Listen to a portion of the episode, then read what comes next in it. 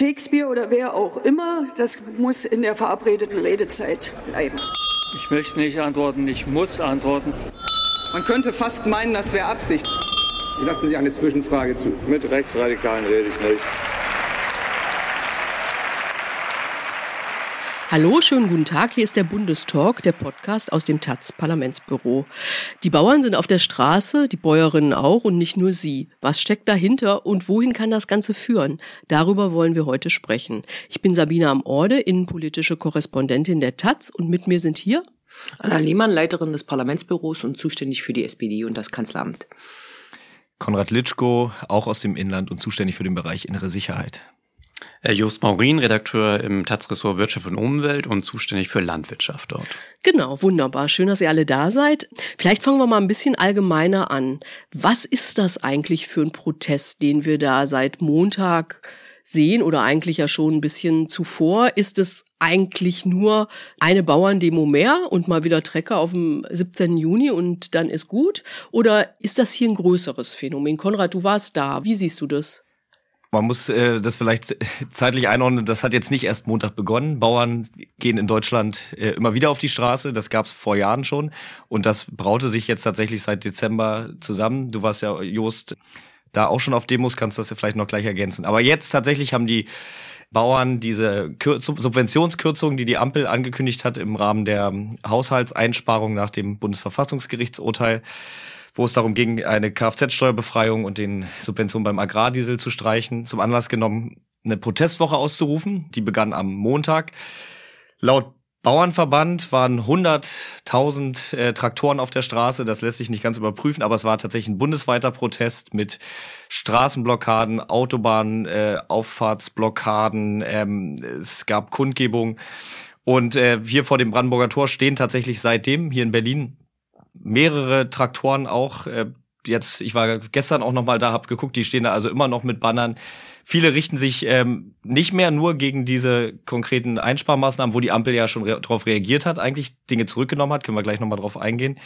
Äh, sondern sehr grundsätzlich waren meine Eindrücke gestern auch nochmal von den Bannern. Also sehr gegen die Ampel, gegen die Regierung. Da waren Schilder wie unser Geld für die Welt. Also da merkt man, da kommen auch viel größere Themen zusammen. Von daher würde ich dir recht geben, Sabine, da spielen inzwischen auch größere Themen eine Rolle. Da sind ja auch nicht nur Bauern und Bäuerinnen auf der Straße, sondern zumindest was man immer wieder hört und zum Teil auch äh, sieht, Bilder von Speditionsautos, Handwerker äh, und so weiter. Was ist das für eine Mischung?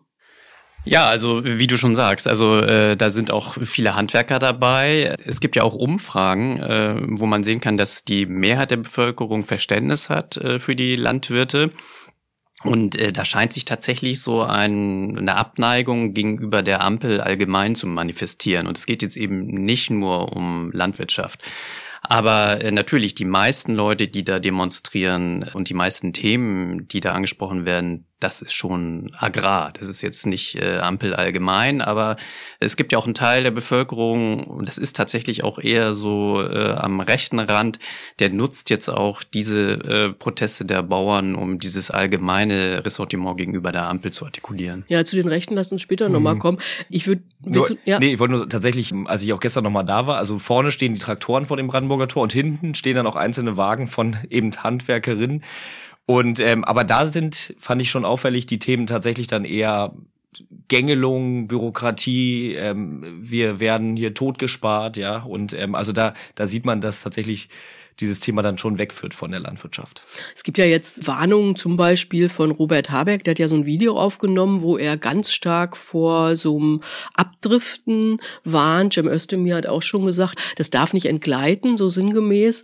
Anna, was wir hier jetzt sehen, ist das, könnte das so ein deutscher Gelbwesten-Moment sein? Also wie das in Frankreich war 2018, 2019, wo tatsächlich monatelang Leute äh, auf die Straße gegangen sind und interessanterweise war der äh, Auslöser ja auch so eine Energie Energiefrage, da ging es auch um Diesel. Mhm.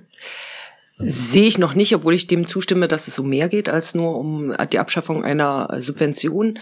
Da ist ja relativ Lärm um relativ wenig. Also diese, diese Subvention, wenn die abgeschafft wird, das trifft weder die Bauern so hart, dass sie alle Insolvenz anmelden müssen, noch ist das die große Geldquelle für die Bundesregierung, also für die Ampel.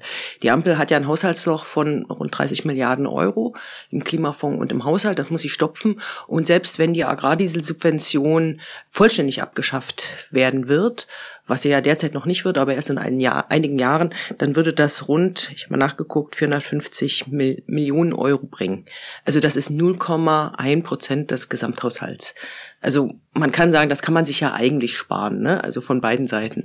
Aber es ist eben so, dass es eine allgemeine Unzufriedenheit gibt mit der Ampel. Das zeigen ja auch die Umfragen. Die hat derzeit keine Mehrheit. Und dass diese Unzufriedenheit sich derzeit in den Bauernprotesten kanalisiert. Da schließen sich mittlerweile auch andere Branchen an. Allerdings so einen, Bundes äh, so einen landesweiten Generalstreik wie in Frankreich sehe ich noch nicht. Aber diese Unzufriedenheit, die köchelt und die sucht sich eben hier ein Ventil. Mhm. Kommen wir mal ein bisschen mehr zu dem Anlass des Ganzen. Konrad, du hast ja schon gerade kurz gesagt, Auslöser waren die diese Kürzungen, die die Ampel vorgesehen hat bei den Landwirten im Zuge des Neu der Neuaufstellung des äh, Bundeshaushalts 2024. Grund dafür war das Urteil in Karlsruhe. Es gab enormen Spardruck und wie ihr ja auch schon gesagt habt, ist das, was bei den Landwirten jetzt gespart wird, eigentlich nur ein total kleiner Teil. Konkret ging es um die Abschaffung der Kfz-Steuer für landwirtschaftliche äh, Steuerbefreiung. Die Abschaffung der Steuerbefreiung? Ja, genau. Sorry, jetzt habe ich mich versprochen. Vielleicht kann, genau. vielleicht kann ja, man das auch mal, vielleicht ja, kann man das weiter. ein bisschen erläutern, wie das äh, ist. Also man weiter. kennt ja die Traktoren, die haben ja diese grünen Nummernschilder. Das bedeutet immer, dass der also keine Kfz-Steuer bezahlen muss, wie ja sonst eigentlich jeder in Deutschland. Und äh, der zweite Punkt ist, das ist so ungefähr die Hälfte des Sparvolumens von insgesamt dann, ich glaube, 920 Millionen Euro. Das ist der Rabatt bei der Energiesteuer auf Dieselkraftstoff für Mähdrescher, Traktoren und andere landwirtschaftliche Maschinen. Genau, und das war jetzt der ursprüngliche Plan der Bundesregierung und jetzt sind sie ja äh, schon einen ganzen Teil zurückgerudert. Sie äh, äh diese Befreiung von der Kfz-Steuer ist vom Tisch und diese Dieselnummer soll gestreckt werden über mehrere Jahre und nicht sofort. Ihr habt jetzt schon gesagt, das war eigentlich nur der Anlass, aber Just, wie schlimm ist das denn für die Bauern, was da jetzt, was die da planen?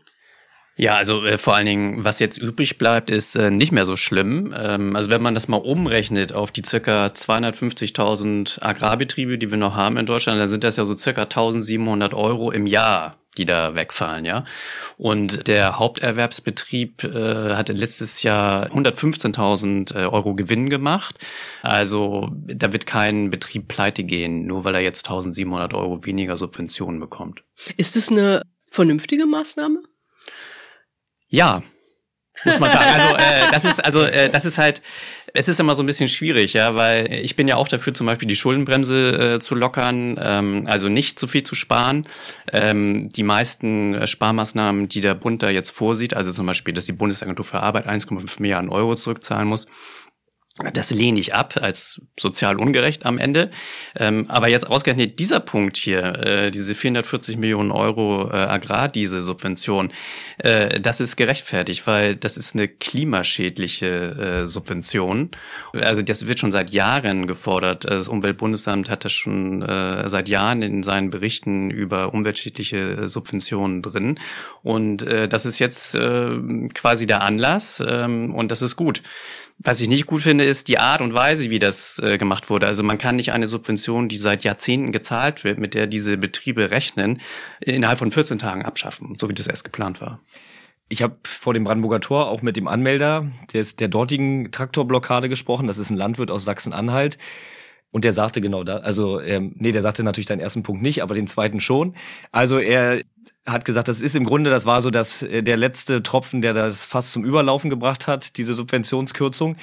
Er sagt, das hat ihn schon auch, immer was auch noch bleibt. Er redet da von höheren Zahlen. Ich kann das nicht nachrechnen. Er hat gesagt, das sind immer noch Kosten von bis zu 25.000 Euro im Jahr, die, auf denen er jetzt dann sitzen bliebe und die er nicht hat.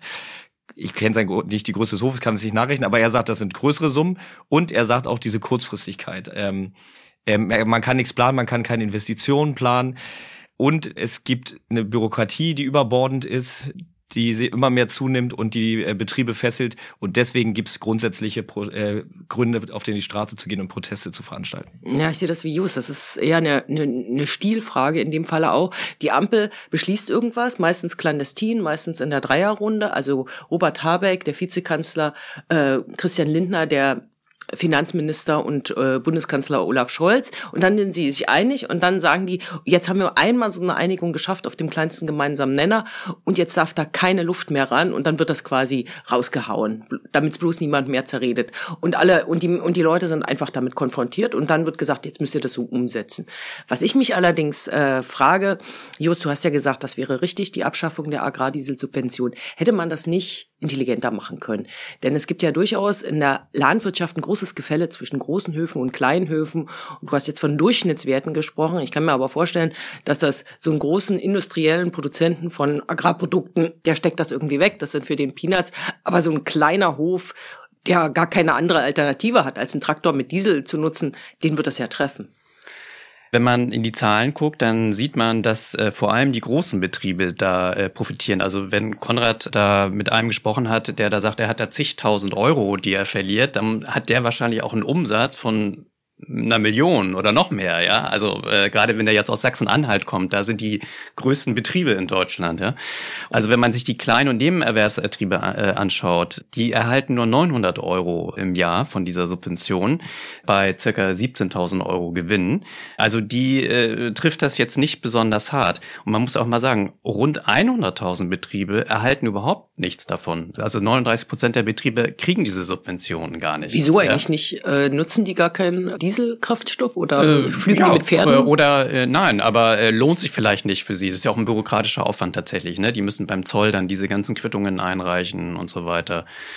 Und ich wollte noch mal sagen, was Konrad sagte, äh, auch von diesem Bauern da äh, vom Brandenburger Tor dass das jetzt hier nur so äh, ein Auslöser sei, ja, für eine Sache, die viel früher ist, wegen dieser Bürokratie und so weiter. Das sehe ich äh, auch so. Ähm, und das lässt sich tatsächlich beobachten. Seit 2019 haben wir ja schon äh, so große Bauerndemos immer mal wieder gesehen.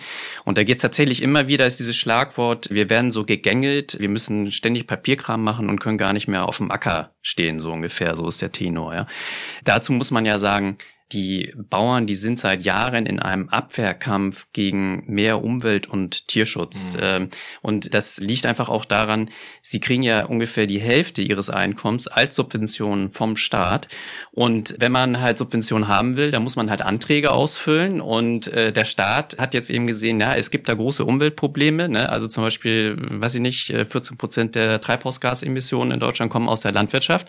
Dann äh, wollen wir jetzt aber auch für diese Subventionen ein bisschen was sehen. Also das heißt zum Beispiel äh, vielleicht dann weniger Tiere halten oder die Tiere mm, so halten, dass man das ethisch mehr verantworten kann.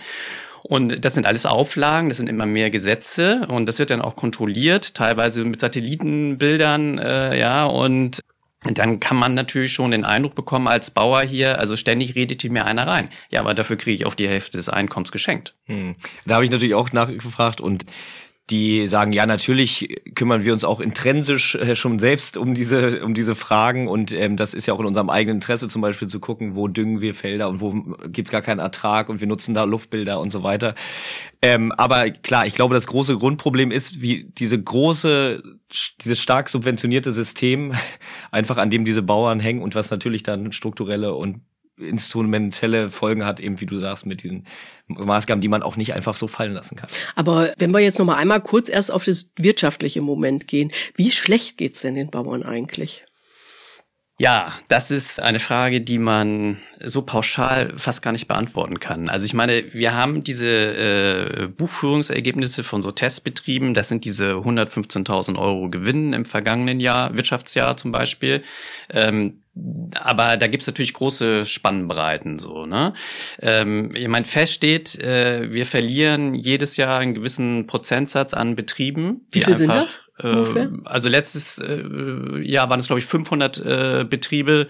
Ich glaube, man spricht dann so von zwei Prozent, äh, Prozent der Betriebe so im Schnitt, die da so über mehrere Jahre dann verloren gehen. Ne? Seit 2010 waren es, glaube ich, 13 Prozent der Betriebe. Gut, aber ich meine, äh, das gibt es auch in anderen Branchen. Ja, also zum Beispiel Banken, Bankfilialen. Ja, also wenn man sich anschaut, wie viele Bankfilialen in den letzten Jahren verloren gegangen sind, also wahrscheinlich viel mehr als äh, bäuerliche Betriebe. Aber hat da der Staat nicht auch eine gewisse Verantwortung und äh, gerade mit einem grünen Landwirtschaftsminister und mit einer Regierung in der SPD, die von der SPD angeführt wird und äh, in der, an der die Grünen äh, wesentlich mit beteiligt sind und die FDP, ähm, auch nicht eine gewisse und eine gewisse Möglichkeit, das zu steuern, beziehungsweise also Stichwort Subventionspolitik. Das kann man doch so ausrichten, dass man eben nicht sagt, äh, pauschal profitieren die davon, die am größten sind und am meisten erwirtschaften und ähm, hinter denen meistens auch keine Familienbetriebe oder keine Genossenschaften, sondern äh, auch mittlerweile auch internationale Konsortien stehen, sondern man macht das so, dass man es eben so ausrechnet, nachhaltige Landwirtschaft wird gefördert, genossenschaftliche Landwirtschaft wird gefördert. Man muss ja nicht immer den einzelnen kleinen Hof fördern, aber man kann eine Anbauweise fördern, die eben umweltfreundlich ist und sozial verantwortungsvoll. Total richtig. Also umweltfreundlich, man kann diese Subventionen, die werden im Moment so mehr oder minder nach der Gießkanne vergeben. Wer viel Land hat, kriegt viel Geld, egal wie er darauf wirtschaftet. Also jetzt so ganz grob vereinfacht, weil es gibt da schon Auflagen und so, ne? Aber so ganz grob ist das so. Und äh, bin ich total d'accord, das muss geändert werden. Man muss diese Subventionen äh, dafür einsetzen, also den Betrieben geben, die besonders umweltfreundlich arbeiten, so würde ich das formulieren.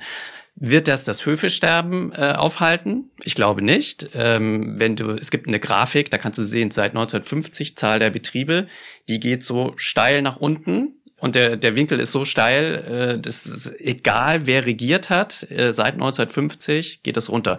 Und das ist nicht nur in Deutschland so, das ist in den USA so, das ist in Australien so, in Japan, sogar in der Schweiz und in äh, Norwegen, die ihre Landwirtschaft noch viel stärker protegieren und unterstützen und durch Zölle abschotten. Überall hast du das. Und das liegt am technischen Fortschritt.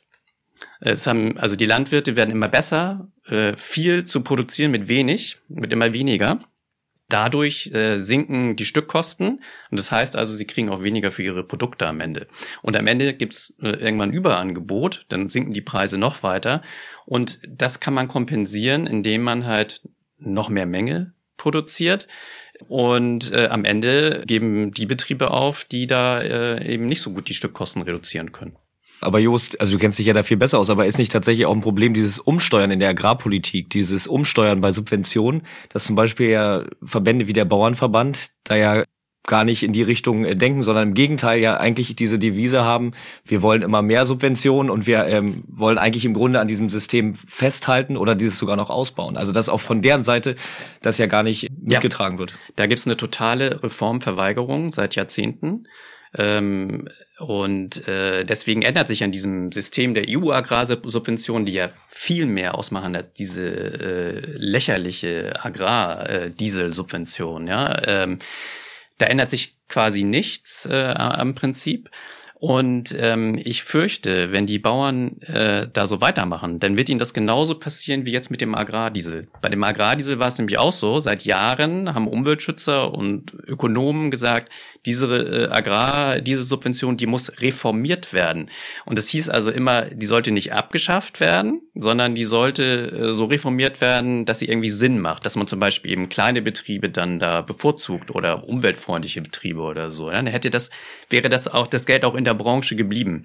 So, äh, wurde immer abgelehnt vom Bauernverband, äh, wurde sogar immer noch weiter ausgeweitet mit Hilfe der CDU. Dann haben wir plötzlich diesen Schock bekommen vom Bundesverfassungsgericht und von einem Tag auf den anderen wird die äh, Subvention komplett gestrichen. Hm. Also es ging nach hinten ja. los am Ende. Und genauso wird es sein bei den EU-Agrarsubventionen und die sind wirklich äh, äh, entscheidend dann. Ähm, wird die Ukraine irgendwann beitreten? Die Ukraine hat ähm, äh, viel mehr Agrarfläche äh, als jedes andere Land in der EU.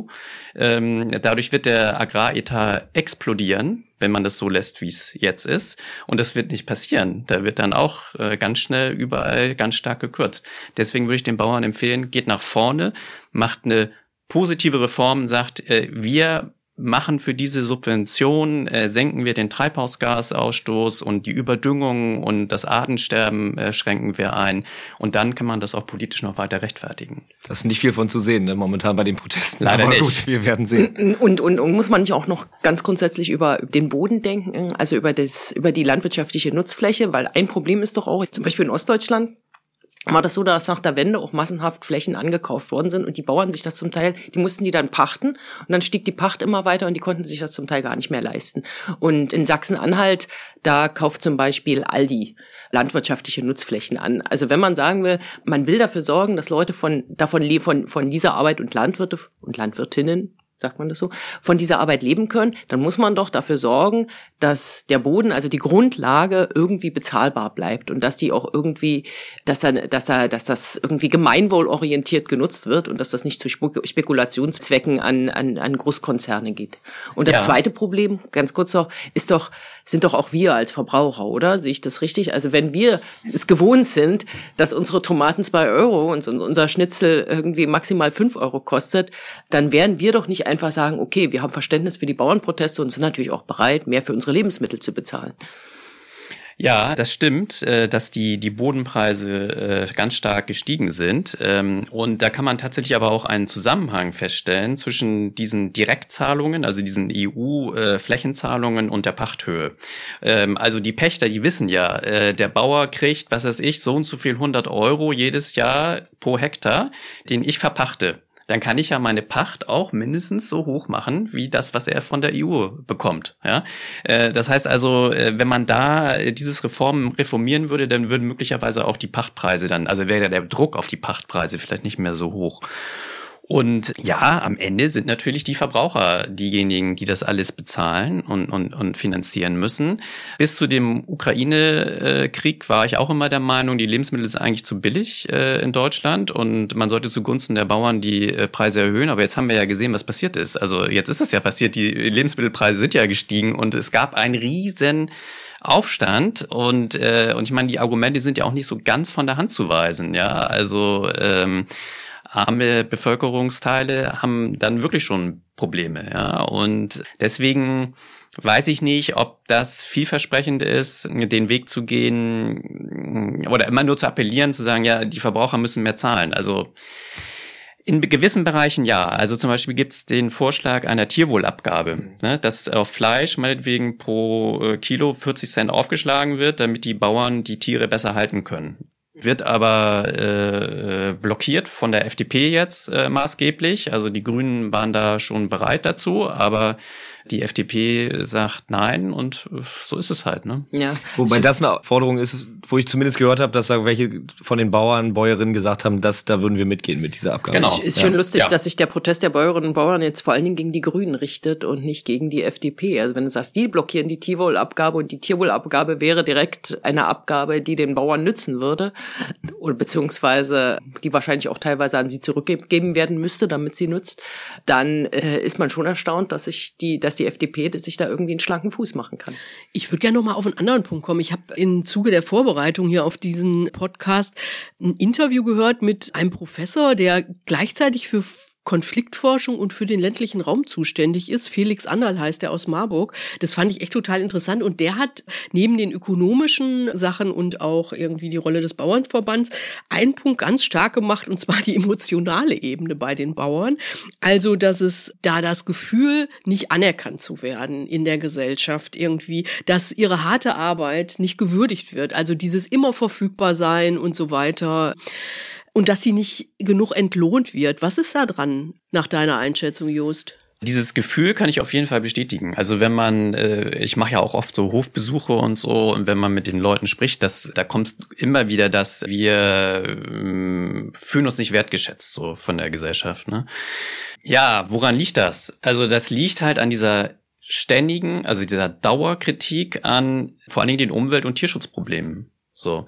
Das Problem ist, diese Probleme, die gibt es nun mal. Und es ist nun mal so, dass die, die Landwirtschaft, also ich, das ist sehr allgemein, ne? Ich, wenn ich sage, die Landwirtschaft heißt das nicht, dass alle Landwirte so sind. Also ich kenne Landwirte gerade, äh, die ganz anders ticken, ja. Ähm, und es gibt auch ganze Bereiche der Landwirtschaft, die ganz anders ticken. Aber so das Gros, ja, ist leider so, dass die diese Probleme einfach leugnen oder kleinreden. Und äh, also gerade zum Beispiel was Tierschutz äh, angeht und was wie wie Schweine gehalten werden, das ist wirklich, also denen werden die Schwänze abgeschnitten, damit sie äh, in dieses Stallsystem passen, damit sie sich nicht gegenseitig kannibalisieren und so. Also es ist wirklich absurd. Aber ich, wenn ich wirklich mit Bauern darüber rede, da merke ich, die verstehen das gar nicht. Also die, die, die, äh, ich habe einmal so einen Bauern gefragt, ist das denn ethisch vertretbar? Das habe ich mich noch nie gefragt. Ja, so. Also die leben in einer völlig anderen Welt da und deswegen fällt ihnen das auch so schwer, diese Kritik anzunehmen. Also vielleicht ist ein Faktor auch, wie du ja vorhin geschildert hast, äh, wie sich dieses System verändert hat. Du hast irgendwie so größere Höfe, die so ihr Ding machen. Also es gibt nicht mehr vielleicht diese Verwurzelung, dass du den dörflichen Betrieb hast, der dann auch irgendwie mit dem Dorf connected ist. Aber ich finde es vor allen Dingen paradox, äh, dieser Eindruck, wir werden hier völlig runtergemacht und klein gehalten, wenn man jetzt sieht, wie auf diese Proteste reagiert wird. Also zum einen gab es jetzt ja Umfragen, die sehr breit eine Zustimmung äh, zu diesen Protesten artikuliert haben, gesagt haben, doch, das ist schon in Ordnung, dass die Bauern so auf die Straße gehen. Man hätte auch nach diesen ganzen Blockaden, Leute kommen nicht zur Arbeit, können ihre Kinder nicht zur Schule bringen können, noch viel mehr Unmut, Unmut erwarten können. Das gab es eigentlich auch nicht, sondern die Leute haben gesagt, na ja, in dem Fall passt das schon. Und noch bevor überhaupt diese Protestwoche begonnen hat, hat die Bundesregierung ja reagiert, hat gesagt, nein, nein, wir nehmen diese eine Maßnahme gänzlich zurück, wir stufen die andere über Jahre. Ähm, man hat jetzt auch in den Ländern SPD-Ministerpräsidentinnen, die ja die SPD ja Teil der Ampel, die sich hinter die Bauern gestellt haben, gesagt haben, natürlich, wir müssen denen da entgegenkommen. Also ich finde, da wurde ja so schnell und so massiv auf diese Anliegen reagiert, dass man eigentlich sagen kann, dass die jetzt hier völlig klein gemacht würden ist eigentlich bar jeder Realität. Hm. Und ich glaube, dieses Unbehagen oder dieses Gefühl, nicht wertgeschätzt zu werden, das teilen ja die Bauern mit ganz vielen anderen Berufsgruppen auch. Also egal wie man fragt, die Lehrerinnen sagen, wir fühlen uns nicht wertgeschätzt, die Apothekerinnen sagen, wir fühlen uns nicht wertgeschätzt, die Ärztinnen und Hausärztinnen sagen, also wir fühlen uns nicht wertgeschätzt, wir werden zu wenig bezahlt und so weiter. Und je nachdem, in welche Branche man guckt, äh, stellt man fest, da fließt eigentlich immer sehr viel Geld rein. Also es ist offenbar nicht nur ein Problem des Geldes, sondern sondern wie wird Politik gemacht? Und im Zusammenhang mit den Bauernprotesten kann man sicherlich den Vorwurf erheben, da wurde vorher nicht mit den Leuten gesprochen, das hatten wir auch gerade diskutiert. Was mich aber stört, ist, dass die größeren Fragen dahinter und das hatten wir auch schon gesagt, nicht adressiert werden. Das ist einerseits die Frage, wie wird eigentlich Landwirtschaft gemacht? Also äh, die Bauern leben, glaube ich, nicht in einer völlig anderen Welt. Die leben genau in der Welt, in der wir auch sind als Verbraucher, nämlich der massenhaften industriellen Großproduktion von Nahrungsmitteln. Es ist unser Brot äh, kommt nun mal, also das wird industriell gefertigt. Das machen wir uns, also keiner, es gibt doch keinen Bäcker mehr und so weiter und und kein, also so wie der Landwirt jetzt nicht seinen Acker selber bepflügt, äh, ist ja auch die Bäckerei an der der Ecke äh, eigentlich nicht mehr der Maßstab, die sozusagen ihren Teig selber knetet. Das wird alles industriell hergestellt und es ist de deshalb auch für viele bezahlbar, das muss man halt so sagen. Oh, aber auf der anderen Seite ist die Frage, woher bekommt der Staat sein Geld? Und das sind auch Fragen, die werden in dem Zusammenhang eben nicht adressiert. Also es wird ja mal gesagt, die Bauern müssen jetzt leiden, weil die Bundesrepublik sparen muss. Das stimmt aber so gar nicht. Die Bundesrepublik könnte ja auch, oder der Staat könnte ja auch Steuern erhöhen. Der könnte ja auch zum Beispiel eine Vermögenssteuer einführen. Also dort, wo richtig viel Geld ist. Der könnte die Erbschaftssteuer reformieren. Der könnte auch sagen, okay, unsere Schuldenbremse ist nicht mehr zeitgemäß. Wir müssen, wir müssten eigentlich mehr Kredite aufnehmen, um unsere Zukunftsausgaben, also Investitionen, nicht laufende Ausgaben, sondern Investitionen zu finanzieren. Macht er aber alles nicht. Stattdessen kürzt er hier und da und das ruft Riesenproteste hervor. Insofern ist das schon, so dass, dass es Alternativen gäbe, die werden aber derzeit nicht diskutiert. Oder ja, das ist ja, ein, ist ja ein Punkt, den, an den wir hier äh, schon in vielen Zusammenhängen gesprochen haben. Ich würde gerne noch mal auf was zurückkommen, Konrad, was du gerade gesagt hast, dass ja es in der Bevölkerung eine relativ große Sympathie für die Bauernproteste gibt. Wenn man das jetzt mal vergleicht mit der letzten Generation, die haben ja jetzt mal im Maßstab viel weniger lahmgelegt. Die waren zwar auch relativ effektiv für ihre kleine Truppe, aber die haben nun mal keine Traktoren und sind auch weniger Leute, muss man einfach sagen. Woher kommt das eigentlich? Das quasi bei einem ähnlichen Phänomen, also man blockiert Straßen, du hast ja gerade sogar diese das aufgezählt, die Leute kommen nicht zur Arbeit, die können ihre Kinder nicht zur Kita bringen, irgendwie schlimmstenfalls äh, ist ein Krankenwagen langsamer, ja, was alles passieren kann bei solchen Staus. Ähm, warum wird es bei der einen Gruppe von einem Großteil der Bevölkerung vehement abgelehnt bis bekämpft und bei der anderen ist die Sympathie so groß? Zum einen, glaube ich, haben gibt's schon so ein Grundverständnis, die Bauern äh, und Bäuerinnen, die sind wichtig für uns. Das sind die Grundversorger, die uns äh, den Tisch decken lassen, ja. Äh, da gibt es erstmal so eine Grundsympathie, die die ähm, ähm, erhalten. Man weiß irgendwie auch so ein bisschen, wer die sind. Bei der letzten Generation wusste man, die tauchten dann plötzlich auf und man wusste gar nicht, wer ist das so richtig, wer steckt dahinter, wie radikal sind die. Und dann, und das ist, glaube ich, der entscheidende Punkt, sind die äh, Mittel vielleicht des Protestes jetzt ähnlich. Also die letzte Generation klebt sich an die Straße und blockiert sie damit. Die äh, Bäuerinnen stellen sich mit ihren Traktoren dahin und blockieren die Straße. Aber die Bauern haben halt noch eine zweite Flanke. Nämlich die haben eine sehr starke Lobby, die haben die Bauernverbände, die haben andere Verbände die sind seit Jahr und Tag zum Beispiel gut verbandelt mit der Union, mit der CDU. Sie haben, es gibt äh, Landwirte, die im Bundestag sitzen. Also die haben auch noch eine andere Flanke, wo sie da verhandeln können, wo sie in, auch in Kommunalparlamenten äh, präsent ansprechbar sind, vertretbar sind und wo sie Dinge bewegen können. Und das heißt, die haben eine ganz andere Verankerung als die letzte Generation, die jetzt diese spektakulären Bilder erzeugt aber der eben danach ähm, vieles weitere fehlt, um da politische Ziele durchzusetzen. Ja, und man muss auch sagen, äh, dass die Bauern das vielleicht ein bisschen geschickter machen, denn die melden ihre Blockaden an. Also ich hätte das überhaupt vorher nicht geglaubt, dass es legal ist, äh, eine Autobahnauffahrt zu blockieren für eine Demonstration. Also ich meine, nicht nur da vorbeizuziehen, sondern wirklich zu sagen, also wir blockieren die jetzt. Also unglaublich. Ich hätte auch, also die letzte Generation, warum haben die das nicht gemacht? Hätten sie doch einfach anmelden müssen, kleben sie sich daran, hätten sie die gleichen Bilder erzeugt. Also es ist total verrückt. Ja? Äh, und dann muss man aber auch sagen, ich glaube, dass viel Sympathie dann dann doch auch vom Inhalt kommt, weil diese Bauerndemonstrationen, die sind ja so für den Status quo im Prinzip. Ne? Mhm. Also wir wollen ja. nicht mehr Klimaschutz und äh, wir wollen eigentlich so weitermachen wie bisher, bloß nicht verzichten auf irgendwas und so. Und äh, bei der letzten Generation war genau das Gegenteil. Ne? Die haben gesagt, wir müssen verzichten und wenn wir nicht so weitermachen, dann gehen wir unter. Und das war die, also vielen Leuten die viele Leute spricht das nicht an, sagen wir mal jetzt ja. so euphemistisch, ja.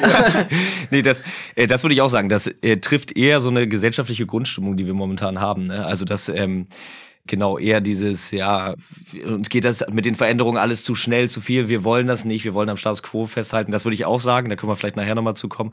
Und das äh, treffen die, bedienen die natürlich mehr. Und was du auch sagst, das ist richtig, die haben das alles angemeldet, das changierte auch von Land zu Land, das Versammlungsrecht ist nicht einheitlich. Mancherorts wurde es dann auch nicht erlaubt oder es wurde nur mit Auflagen erlaubt, dann durfte man nur zu bestimmten Zeiten dann und musste dann die Blockade wieder räumen oder alle 20 Minuten musste die Straße wieder frei sein. Aber tatsächlich haben die Bauern und Bäuerinnen sich da meistens dran gehalten.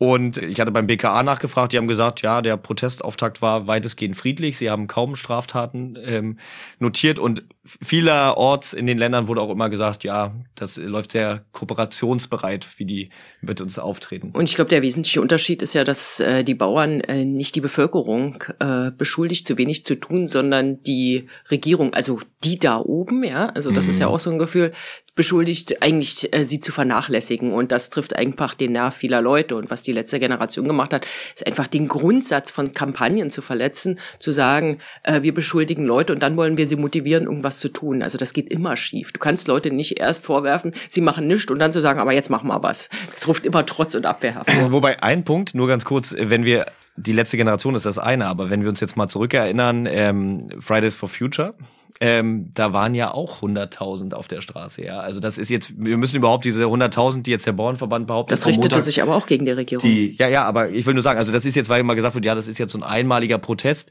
ist es in dem Punkt eigentlich nicht. Also wir hatten auch Unteilbar und andere Großproteste, die auch schon so viel Protest auf die Straße gebracht haben. Wenn wir uns jetzt nochmal die ähm, Organisationen, die hinter diesen Bauernprotesten angucken, einer von euch hat es vorhin schon gesagt, die Landwirtinnen sind ja nach allem Befragung tendenziell konservativ, stark konservativ zum Teil sogar.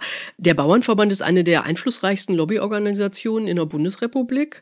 Stark hat einer von euch auch schon gesagt, mit der CDU und der CSU verbandelt. Inzwischen gibt's aber ja auch zahlreiche andere Organisationen, die natürlich irgendwie viel kleiner sind und so. Aber ist da was in Bewegung, Jost?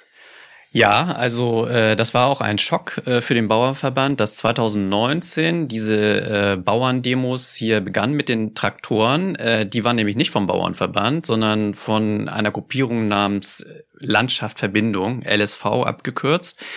Und das waren eigentlich WhatsApp-Gruppen Also es, es war eine WhatsApp-Gruppe, die so hieß. Und äh, die haben das aber wirklich geschafft, äh, innerhalb von wenigen Wochen äh, Tausende von Bauern zu mobilisieren. Und für den Bauernverband war das ein Schock, weil der äh, Verband, der organisiert bis heute die meisten äh, Betriebe, fast alle Betriebe, und der hatte eigentlich das Monopol in dieser äh, in diesem Lobbygeschäft. Ja. Und äh, LSV hat das dann ähm, hat die auch rechts überholt. Also die waren dann noch radikaler, noch ähm, äh, reformunwilliger als der Bauernverband und ähm, vor allen Dingen im Ton, im Auftreten her. Nicht? Jetzt glaube ich, dass der Bauernverband auch so radikal ist und auch im Ton so ziemlich scharf auftritt, als Folge von 2019. Weil die gesehen haben, oh, wenn wir nicht hier so richtig äh, auf den Putz hauen, dann gehen uns unsere eigenen Leute von der Fahne. Das heißt, es ist ein, quasi ein Prozess, den man in der Politik ja auch sieht. Ja, also wenn man irgendwie guckt, es gibt Kräfte rechts von der Union und der Ton in der Union wird schärfer, das kann man dann vielleicht sogar vergleichen. Konrad, du wolltest auch noch was sagen. Nee, ich wollte nur kurz ergänzen, also auch der Protest jetzt vom Brandenburger Tor, beispielsweise, der jetzt ja da eine Woche stehen bleiben will bis zur Großdemo am Montag, wo ja nochmal ähm, tausende Traktoren auffahren sollen ist auch nicht vom Bauernverband angemeldet, sondern der äh, Anmelder, mit dem ich sprach, war von den freien Bauern wiederum. Also nochmal ne, auch ein eigener Verband, der da auch mitspielt. Genau, und übrigens ein äh, Verband, der total reformunwillig ist. Ne? Also die sagen einfach so, alle äh, Regulierungen seit Jahr X einfach alles abschaffen. Das ist wirklich, äh, die, sind, die sind echt krass. Wer steht dahinter? Äh, also das, da kann man jetzt keine Verschwörer oder so. Das sind, äh, die sind also der freien Bauern gerade, die versuchen dieses sehr chaotische LSV-Milieu zu organisieren. Ja, und die sind aber auch besonders, ich sag mal, ja, also man könnte sagen, also was so rechte Parteien angeht, da sind die da sehr äh, gesprächsbereit, ja, also im Vergleich jetzt zu anderen Verbänden. Es hm. gibt auch ein ganz paar fortschrittliche, die sollten wir jetzt vielleicht nicht ganz unter den Tisch fallen lassen. Ja. Wir wollen ja nicht nur über das Schlechte reden, sag dazu noch mal zwei Sätze. Ja, es gibt die Arbeitsgemeinschaft Bäuerliche Landwirtschaft zum Beispiel. Ich, ich beschreibe immer in der Zeitung, die sind ökologisch orientiert. Das sind, äh, sind nicht nur äh, Biobauern, auch konventionelle, aber eben die das anders machen wollen. Die äh, schließen auch Allianzen mit Umweltverbänden und so, aber äh, die haben, also zahlenmäßig sind die minimal. Also die haben äh, teilweise äh, zu wenig Leute, um Landesverbände äh, aufzustellen. Ja. Okay. Vielleicht kommen wir jetzt mal zu dieser Frage, die ja von Anfang an mitschwingt. Gibt es eine rechte Unterwanderung? Besteht die Gefahr von sowas? Ähm, oder sind die einfach rechtsoffen und können da äh, da können sich andere andocken. Wie, wie beobachtest du das bislang, Konrad? da komme ich sofort drauf. Ich wollte nur noch einen äh, Punkt ergänzen. Ich habe auch mit dem immer dem guten Landwirt aus Sachsen-Anhalt gesprochen. Der eine Landwirt am Nein, Brandenburger weil, Tor. Nur weil wir von den Frauen, äh, freien Bauern sprachen. Also der zum Beispiel sagte, betonte natürlich, wir sind politisch ganz neutral und sobald hier einer irgendeine Partei zugehört hätte, dann würde er hier nicht mehr äh, eine Funktion ausüben. Hat aber selber auch eingeräumt, dass die Bauernschaft an sich äh, eher konservativ ist und das ist ja, glaube ich, da tut man denen auch nicht unrecht, wenn man das so ähm, behauptet. Und ähm, er meinte, so politisch sind sie in gewisser Weise ähm, heimatlos geworden, weil auch er einräumt, die Probleme haben jetzt nicht erst mit der Ampel begonnen, sondern das war auch vorher schon unter der Union. Und er hatte eher noch Sympathien erkennen lassen für äh, die Freien Wähler, wo man ja, wenn man guckt, wie sich Herr Aiwanger in äh, Bayern, selber Landwirt, äh, da ganz klipp und klar hinter die Bauern stellt, dann überrascht das auch nicht. Aber das, äh, genau, also da hat, das hat er zumindest eingeräumt. Und ich habe einen, nur um das mal mit Zahlen, ich habe geguckt, gibt es da eigentlich Zahlen, Einstellungen von ähm, Landwirten? Und da gibt es immerhin zumindest die Zahlen von der letzten Bundestagswahl, Forschungsgruppe Wahlen, die gefragt haben, wie haben denn die Landwirte abgestimmt? Und da war es aber immer noch so, dass 45 Prozent für die Union gewählt haben, nur 8 Prozent für die AfD oder immerhin und 14 Prozent für die FDP. Also es ist äh, jedenfalls unterstreicht das diese These, dass das ein konservatives Spektrum ist. So, und jetzt aber die rechte nicht, Genau, aber nicht unbedingt. Und jetzt kommt, kommt nämlich der Bogen. äh, das waren jetzt eben nicht ähm, äh, alles Haupt, äh, hauptsächlich AfD-Wählerinnen. So, was man feststellen konnte schon vor der Protestwoche, die rechtsextreme Szene hat sofort gewittert, da, da gibt's eine Chance für uns. Ja, also schon die Freien Sachsen im Dezember haben die schon gesehen, oh, da braut sich was zusammen. Es gab diesen Protest 18. Dezember vom Brand Brandenburger Tor. Es gab Proteste auch in Sachsen da schon, sind sofort aufgesprungen. Allerdings mit einem anderen Kalkül, nämlich immer dieser Vorstellung, jetzt geht vielleicht was äh, Grundsätzliches, diese, diese Schiff Umsturzfantasien. Umsturzfantasien, Tag X, äh, jetzt tut sich das, äh, jetzt steht das Volk auf gegen die Regierung, gegen das System. Das ist ja anders als die, die Bauern, die ja eine konkrete Politik äh, kritisieren, wollen die ja immer als große Ganze und äh, quasi die Demokratie an sich angreifen. Und das hat man dann nicht nur bei den Freien Sachsen gesehen, das hat man bei der Heimat gesehen, die früher mal NPD hieß, das hat man bei dem Dritten Weg gesehen, so einer rechtsextremen Splitterpartei, das hat man bei der AfD gesehen, die ja auch inzwischen in dieses Spektrum gezählt werden muss und äh, die da alle sofort aufgesprungen sind und gesehen haben, oh, das ist unser Protest. Höcker hat gesagt, wir sehen uns auf der Straße, der ähm, Thüringer AfD-Chef. Also sofort, die, die ganze Szene im Grunde hat versucht, auf diesen Protest aufzusatteln und da mit quasi äh, Gewinne für sich abzugreifen. Und wie erfolgreich ist das? Ja, da muss man sagen, das ist äh, nicht ganz erfolgreich. Wenn man an den Montag geguckt hat, ähm, war das schon so, also dass die Bauern mit ihrem Protest das Bild geprägt haben. Es waren, es gab eine Kundgebung, die aber im Grunde separat lief in Dresden, wo die Freien Sachsen, wo das sehr, ähm, wo das stark von den Rechtsextremisten geprägt das wurde. war aber unabhängig von Genau, das war aber eigentlich sagen, ne? unabhängig. Mhm. Da haben sich aber trotzdem auch Handwerkerinnen und Sp- Spediteure, glaube ich, mit eingereiht und so. Aber das, so der breite Protest war jetzt nicht, dass da jetzt reihenweise AfDler auf der Bühne standen. Aber, also, oder vielleicht noch eins vorweg, der Bauernverband hat sich auch tatsächlich äh, vorher davon distanziert, hat gesagt, wir wollen das nicht und wir haben, wollen mit Rechtsextremen nichts zu tun haben. Da gab es insofern eine klare Ansage. Aber es da gab dann trotzdem, hat man dann gesehen, Traktoren, wo dann AfD-Fahnen hingen. Es gab relativ derbe Sprüche auch auf den Demonstrationen derbe äh, Plakate, wo man sagen kann, das richtete sich dann schon gegen das System, gegen die Regierung, gegen das System und eben nicht mehr, ging es nicht mehr um den Agrardiesel. Und wir hatten diese Szenen, wo dann Galgen aufge, äh, aufgefahren wurden. Wir hatten plötzlich Fahnen dieser Landvolkbewegung, die ja historisch genau rechtsextrem belastet ist. Also Landvolkbewegung, die ist in Schleswig-Holstein im Norden damals entstanden, noch in der Weimarer Republik, 20er Jahre. Damals ging es auch um Protest gegen Steuern, gegen die Landwirtschaft. Die war vor allem gewalttätig, muss man Und sagen. genau, also da waren auch Kommunisten, aber äh, die waren gewalttätig, die haben Bombenanschläge verübt Auf Behörden. äh, und sich auf die heutzutage zu berufen, also das ist echt schräg. Genau, und also genau, da wurden, glaube ich, äh, Behörden, Landratsämter und so weiter Mhm. angegriffen von denen damals und viele fanden sich später dann auch in der NSDAP wieder. Also das ist Genau. Aber auch auf der anderen Seite, muss man sagen. Also, dann, ja, aber das ist von daher nicht keine un- unvorbelastete Vereinigung und trotzdem auch jetzt, als ich wieder da war, äh, gestern hing da auch noch ein Banner an einem Traktor. Also das ist ein relativ äh, breit gesehenes Symbol. Es gibt ja die Distanzierung, hast du gesagt, aber ich habe zum Beispiel gesehen, in Stuttgart haben sie sich, also die in Baden-Württemberg haben sich auch distanziert und dann machen die aber das Mikro auf. Jeder darf sich da hinstellen und was erzählen. Und wer steht da? Dirk Spaniel von der AfD, Bundestagsabgeordneter, einer von den besonders Schrägen in der AfD, muss man sagen. genau, der stand da ja und hat gesagt, er spricht ja nur als Bürger. Und Ja. dann haben die Bauern gesagt, ja gut, wenn er als Bürger spricht, dann ist das okay. mein, aber die ist das eine Distanzierung? Nein, aber die, und danach wird das natürlich von der AfD entsprechend vermarktet und hier, wir sind äh, Teil des Bauernprozesses. Also das ist, die, ich glaube, die ringen da noch mit sich, wie das, ähm, und das ist, glaube ich, auch der Punkt. Das Distanzieren ist das eine, aber wie setzt sich das in der Tat auf der Straße um? Also werden dann die Galgen weggeräumt, zum Teil ist das passiert, werden die Banner äh, ähm, aussortiert oder eben nicht? Also ich glaube, das ist dann die Frage auf der Straße. Genau, das ist genau der Punkt. Und man muss auch sagen, diese Distanzierungen, die kamen sehr spät. Erst eigentlich auf Nachfragen, zum Beispiel von mir hin, als eben schon die ersten Vorfälle da waren, da kamen dann Sharepics und so vom Bauernverband und so weiter, ne? Und man muss auch dazu sagen, du hast ja angesprochen, diese Diversifizierung der Strukturen. Also beim Bauernverband, muss man sagen, hat man das dann schon wahrgenommen ab dieser Protestwoche. Andere, eben hier Landschaft, Verbind- Landwirtschaftliche Verbindungen oder so, haben diese Distanzierung nicht so klar formuliert. Habe ich jedenfalls nicht so wahrgenommen. Das ist ja jetzt nicht der erste Versuch von Rechtsextremisten oder auch an der, von der AfD, ähm, oder man muss sie ja vielleicht in dieses Lager zählen inzwischen, sich an so Proteste, die aufpoppen, populär sind, ranzuwamsen. Ja, also Corona war ja so ein ganz großes Beispiel. Ist es jetzt nur more of the same oder ist es jetzt anders? Ist es mehr und hat es auch was damit zu tun, dass irgendwie Landwirtschaft diese Scholle, dieses ganze Bild, was man ja so wahn, was so anschlussfähig ist für rechtsextremes Gedankengut. Spielt das eine Rolle oder ist das einfach nur eine weitere Gelegenheit? Wie schätzt du das ein, Konrad? Ja, tatsächlich ist es eine weitere Gelegenheit. Also das sieht man vorher, wie du die Beispiele hast du genannt, genau mit dem Corona-Protest, wo die rechtsextreme Szene sofort aufgesattelt ist. Auch der Corona-Protest, der sich dann ähm, radikalisiert hat, der Rest, der dann übrig blieb und ähm, auch gesucht hat, wo können wir denn jetzt weitermachen, nachdem alle Maßnahmen abgeräumt waren.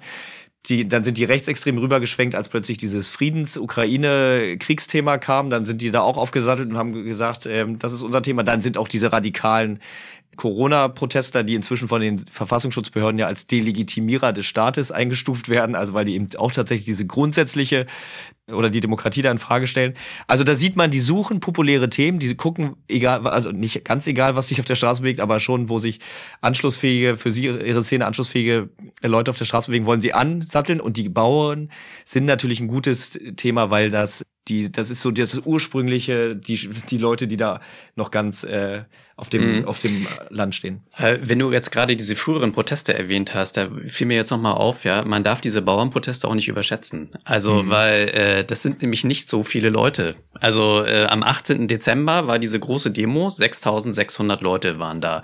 Also bei der äh, jährlichen äh, Demo zur Grünen Woche für eine Agrarwende, ökologische Agrarwende sind mehr Leute da jedes ja, die Jahr. haben halt keine Trecker dabei, ne? Doch, die Oder? haben, die auch, haben auch Trecker, Trecker, dabei, aber nicht so viele. Aber äh, vielleicht nicht so viele äh, und äh, die stellen die auch nicht so äh, zur Schau vielleicht, ja, und äh, blockieren dann auch keine Autobahnen und so. Also das sind zahlenmäßig äh, sind das jetzt gar nicht so viele Leute. Es beschränkt sich halt doch äh, hauptsächlich auf diese Branche, die ja eben auch, das sind ja nur 250.000 Betriebe insgesamt. Ja, ne? vielleicht soll man das nicht überhöhen, das ist ein guter Hinweis. Auf der anderen Seite, wenn du sagst, wie viel waren, wie viel waren äh, auf der Straße, wie viele Trecker waren auf der Straße bundesweit 100.000 oder was du gesagt hast, das heißt ja, dass dann fast die das, das, das, Das sagt äh, der war- das sagt Das der ist der Bauernverband, das Bauernverband, wage ich zu okay. bezweifeln. Aber man kann ja, also wenn, wenn es gelingt, fast eine ganze Branche zu mobilisieren und gegen sich aufzubringen, das ist schon eine Leistung. Ne? Also Natürlich. Gerne, Und ich genau. glaube, es gibt warnende Beispiele, deshalb hat die Bundesregierung auch so schnell reagiert. Also Gelbwesten, Frankreich war das eine, der Blick nach äh, in die Niederlande wäre vielleicht das andere, wo sich ja dann auch Bauernprotest artikuliert und dann letztlich in einer Partei in, als Partei formiert hat, die durchaus bei den Regionalwahlen im letzten Jahr da erfolgreich äh, waren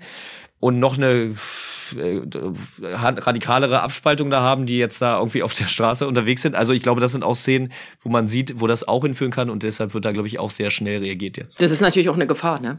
Du hast gesagt, die, die wurden sehr schnell wieder zurückgenommen, Konrad, die, beziehungsweise die, die Abschaffung der, äh, oder die, die Rücknahme der Kfz-Steuerbefreiung und so weiter. Agrardiesel-Steuersubvention wird nur stufenweise abgeschafft und so weiter. Also die, was man daraus lernen kann, ist, je lauter und äh, dumpfer ich auftrete äh, und je mehr Angst und vor Umsturzfantasien ich verbreite, desto eher werde ich gehört. Das darf natürlich nicht die Lehre sein. Ich finde es richtig, dass die Fraktionsvorsitzenden der Ampel sich jetzt mal zum Gespräch treffen. Das hätte man eigentlich schon vorher machen können. Reden hilft immer.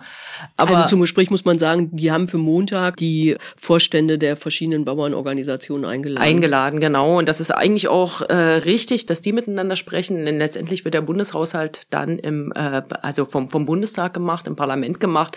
Aber äh, wenn die Lehre daraus ist, ja, also je lauter und krawalliger ich mich gebärde, umso eher werde ich gehört und umso äh, umso stärker werden meine Forderungen umgesetzt. Das kann ja kein Lehrbeispiel für unsere Demokratie sein. Was heißt das das? Genau, und das finde ich auch. Und da muss ich sagen, es gab ja auch so Rufe hier nach dieser, äh, nach diesem Vorfall mit Habeck da, wo Bauern ihn hinderten, von einer Fähre aus dem Urlaub eben zurückzukehren. Das sei doch okay. Und wir, was wäre das so für eine lahme Protestkultur in Deutschland? Ne? Ey, Also da kann ich nur sagen, ja, welche Protestkultur wollt ihr denn? Vielleicht in den USA, wo das Kapitol gestürmt wird, oder äh, in Frankreich, äh, wo halt, äh, also äh, das ja Standard ist, dass irgend, ständig irgendwas angezündet wird und so, eben auch vom Bauern. Also äh, Gott sei Dank haben wir nicht so eine Protestkultur und ich hoffe, das bleibt auch so. Ja, ich finde auch, also da, wo, wo es daran geht, die Privatsphäre von Politikern und Politikerinnen irgendwie ähm, äh, zu überschreiten, oder das äh, würde ich auch sagen, das geht überhaupt nicht. Aber das ist ganz Gutes. Ich würde nämlich jetzt sozusagen in der letzten, äh, im letzten Block gerne nochmal über die, über Politik und die auch die Ampel reden. Ich meine, das Landwirtschaftsministerium die CDU oder die Union genauer hatte ja quasi ewig so ein Abo auf dieses Ministerium. 16 Jahre lang unter Merkel irgendwie war, war es in Händen der Union. Vorher war mal ganz kurz Frau Künast, jetzt ist ganz kurz Cem Özdemir, also beide Grüne. Vielleicht einmal kurz zu Özdemir. Welche Rolle spielt der eigentlich? Ja, Oh, also, Losschnauf. äh, ja, also das ist äh, sehr interessant, weil äh, 2015, da war Özdemir äh, Parteichef äh, der Grünen, da hat die Bundestagsfraktion der Grünen gefordert, diese Agrardieselsubvention zu reformieren. Ich glaube, vielleicht sogar abzuschaffen. So, äh, jetzt äh, ist er, äh, sind die Grünen sozusagen in diesem Ministerium und er positioniert sich ganz anders. Er hat nicht gefordert, diese Subventionen abzuschaffen, äh, das muss man schon sagen, aber er hat sich schon dafür ausgesprochen, vorher sie zu reformieren äh, und zwar in dem Kontext sparen, ja. So, aber das ist aber doch keine andere Positionierung, wenn Sie damals eine Reform gefordert haben und dann hat er jetzt wieder eine Reform gefordert? Äh, ja, ähm, naja, gut, aber nee, also es war, ich, ich weiß nicht mehr sicher, 2015, wie das jetzt war. Also sie haben sich jedenfalls immer dagegen ausgesprochen, haben immer gesagt, das sei eine umweltschädliche Subvention. Also die muss das, weg sozusagen. Genau, also Mhm. die muss zumindest stark reduziert werden. So, jetzt tritt er ja so auf, so äh, das geht alles nicht, man kann da, man kann da nicht sparen. Und das ist ja irgendwie ist widersprüchlich und äh, es widerspricht auch dem ganzen Programm der Grünen natürlich. Also sind für Klimaschutz und äh, jetzt, wo es drauf ankommt, ja, also es ist schon für viele Umweltschützer, glaube ich, äh, da beginnt auch so, also so eine zunehmende Entfremdung. Das hat man auch schon bei anderen Themen schon gesehen. Also Glyphosat zum Beispiel. Er hätte die äh, Chance gehabt, da zu einem Glyphosatverbot äh, Verbot beizutragen, maßgeblich, äh, hat er aber nicht gemacht. Ja, hat sich War die enthalten. FDP davor, muss man Genau, sagen. hat er gesagt, äh, ja, die FDP ist nicht einverstanden, deswegen enthalte ich mich in Brüssel. Er hätte das aber auch anders machen können. Ja, das hätte natürlich einen Riesenkrach gegeben mit der FDP. Aber ich meine, die FDP macht ja auch ständig Riesenkrach. Ja? Ich, ich wundere mich ehrlich gesagt auch, dass das nicht besser vorbereitet war. Diese, äh, die, die- also generell steht im Koalitionsvertrag, ja, wir fordern eine oder wir wollen umweltschädliche Subventionen abbauen, umwelt- und klimaschädliche Subventionen. Aber Vielleicht liegt dir da was vor, aber just, aber ich kenne bis heute kein Papier, was im Detail auflistet, an dieser und dieser Stelle wollen wir diese und diese Subvention zurückdrehen. Aus der SPD kam mal was zum Thema Oldtimer-Besteuerung, ja, aber es gibt kein konsistentes, äh, äh, also es gibt keine Papiere, keine Vorbereitung dazu. Und äh, natürlich ist das nicht das Herzensprojekt der FDP, das ist ja klar. Aber wieso kommt da nicht stärker was von, von Grünen und SPD? Und ich man kann sagen, vielleicht gibt es so viele andere Probleme, die derzeit zu bearbeiten sind.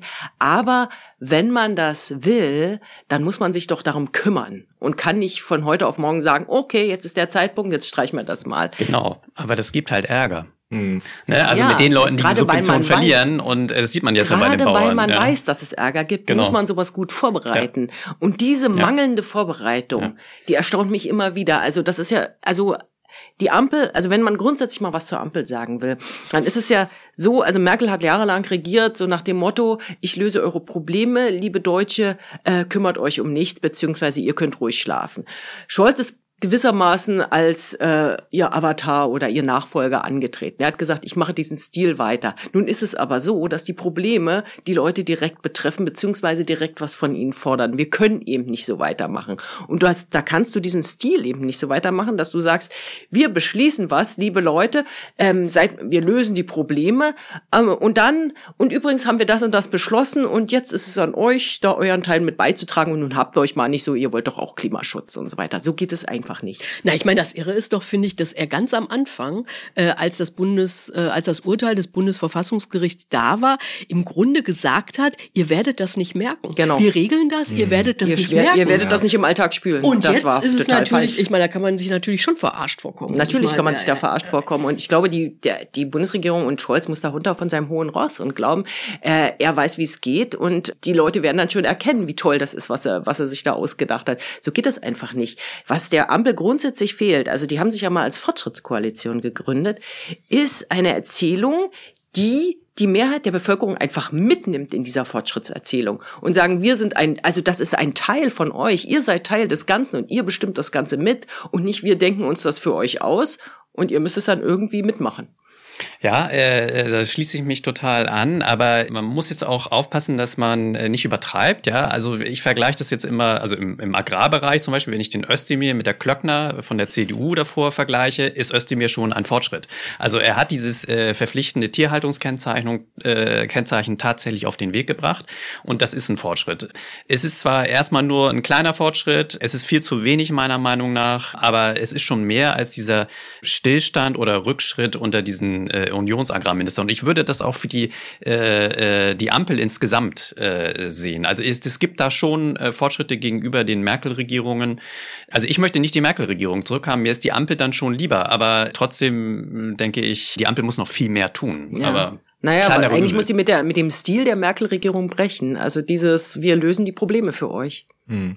In der Stilfrage gebe ich auch absolut recht. Ich, äh, es kommt aber hinzu, dass das ähm, zu sagen, eine Politik, die alle mitnimmt, ist sicher richtig, aber wir haben eine Politik ja im fortgesetzten Ausnahmezustand. Wir haben diese Kriege, äh, Ukraine, Nahost, also es, die sind im, ja ständig nur im Krisenmodus. Also ich glaube, das erschwert das noch, aber du hast trotzdem recht, das muss der Anspruch sein und das muss äh, so passieren. Und dann kommt es aber natürlich noch dazu, in dem Fall Özdemir, dass der ähm, jemand ist, der von Tag eins ja jemand war, dem die völlig reserviert gegenüber, also sein Klientel, die Landwirtschaft da völlig reserviert gegenübergetreten ist und wo, glaube ich, schon die Sorge äh, ist, genau, also wie, wie tief wird dieser, dieser Graben? Ich glaube, deshalb ähm, ist der da jetzt auch, tritt er so auf, wie er jetzt auftritt. Und das ist natürlich grundsätzlich, deswegen glaube ich, hat man, sieht man jetzt diese Positionierung von Voigtke in Brandenburg, diesen äh, von Weil in Niedersachsen von den SPD-Lern, das bleibt natürlich auch ein Wählerklientel, was man nicht verlieren will. Auf die MPs würde ich auch nochmal kommen, aber nochmal einmal zu Özdemir. Ich meine, es spielt dabei eigentlich eine Rolle, dass der eigentlich ja fachfremd war. Der ist da ja nur aus internen grünen ähm, Verwerfungen und die wollten noch ein Realo und äh, äh, nicht Anton Hofreiter, sondern irgendwie Cem Özdemir, also die in dem Fall Annalena Baerbock und Robert Habeck. Spielt das eine Rolle oder ist egal, welcher Grüne da antritt, das ist sowieso Mist? Tatsächlich aus der Sicht der Bauern, glaube ich, ist das relativ egal. Äh, Grüne sind das Feindbild schon immer gewesen für die.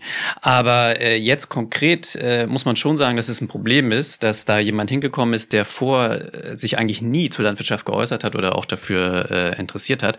Das hat einfach sehr viel Zeit gekostet. Am, am, am Anfang hat man gemerkt, da kam ganz wenig, weil der sich einfach einarbeiten musste. Und dann kam der Ukraine-Krieg. Und jetzt dann äh, war die Inflation hoch. Hinzu kommt, dass er nicht wirklich für dieses Thema brennt. Äh, es ist ein offenes Geheimnis. Er möchte äh, Ministerpräsident in Baden-Württemberg werden. Und vorher wäre er lieber Außenminister geworden. Vielleicht, genau. und, äh, und deswegen will er sich jetzt auch nicht, äh, geht er auch nicht so ganz konfrontativ mit den Bauern um, weil er weiß, ich brauche die noch in Baden-Württemberg.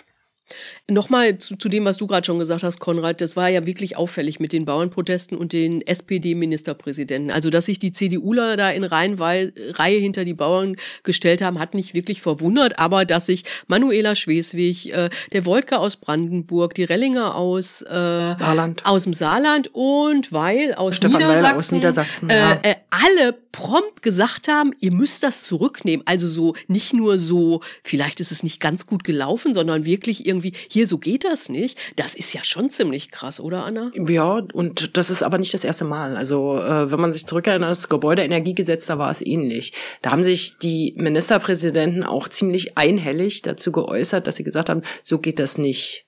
Also nicht so prompt, und ein bisschen schleppender, aber da, auch da waren sie unzufrieden mit dem, was die Ampel da fabriziert hat.